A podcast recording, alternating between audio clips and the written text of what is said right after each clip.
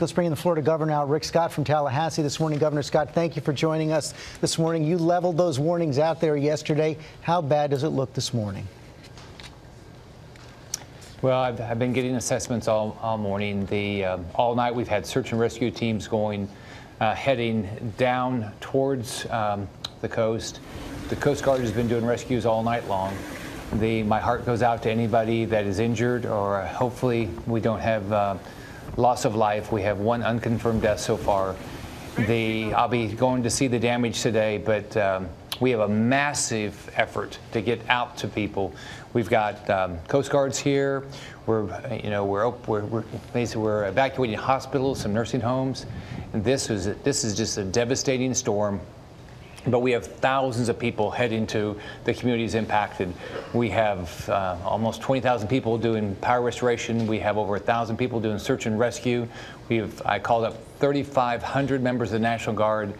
I'm, you know, I'm very concerned about our citizens that uh, that didn't evacuate, and I just hope um, that uh, you know we don't have um, much loss of life. I'm, uh, so I'm, we I'm all very share, concerned. We all do share that hope. I know you're focused 100% on rescue and recovery right now. What's your greatest need?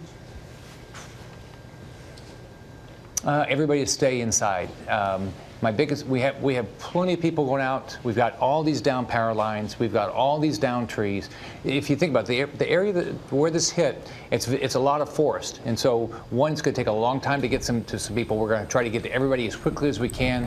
We've gotten all the way to the coast last night. We worked all night, but be careful. I mean, don't be careful. There's down power lines. If you're going to use a generator, follow the rules.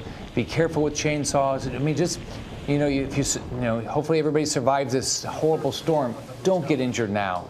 Um, I'm, I'm very concerned about uh, our citizens. This is a this was a devastating storm, and it's going we're going to work diligently to get to everybody as quickly as we can with all the resources. I've already talked to Brock Long this morning. Uh, from FEMA. He, you know, the, uh, they're, they'll provide us every resource that we need.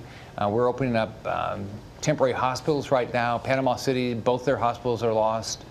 Uh, we've got some other communities that have lost their hospitals, so we just got to, we just, everybody's got to be careful, um, and we got to, and we're getting into these cities as quickly as we can. And we are thanking you, Governor. Thanks very much for your time.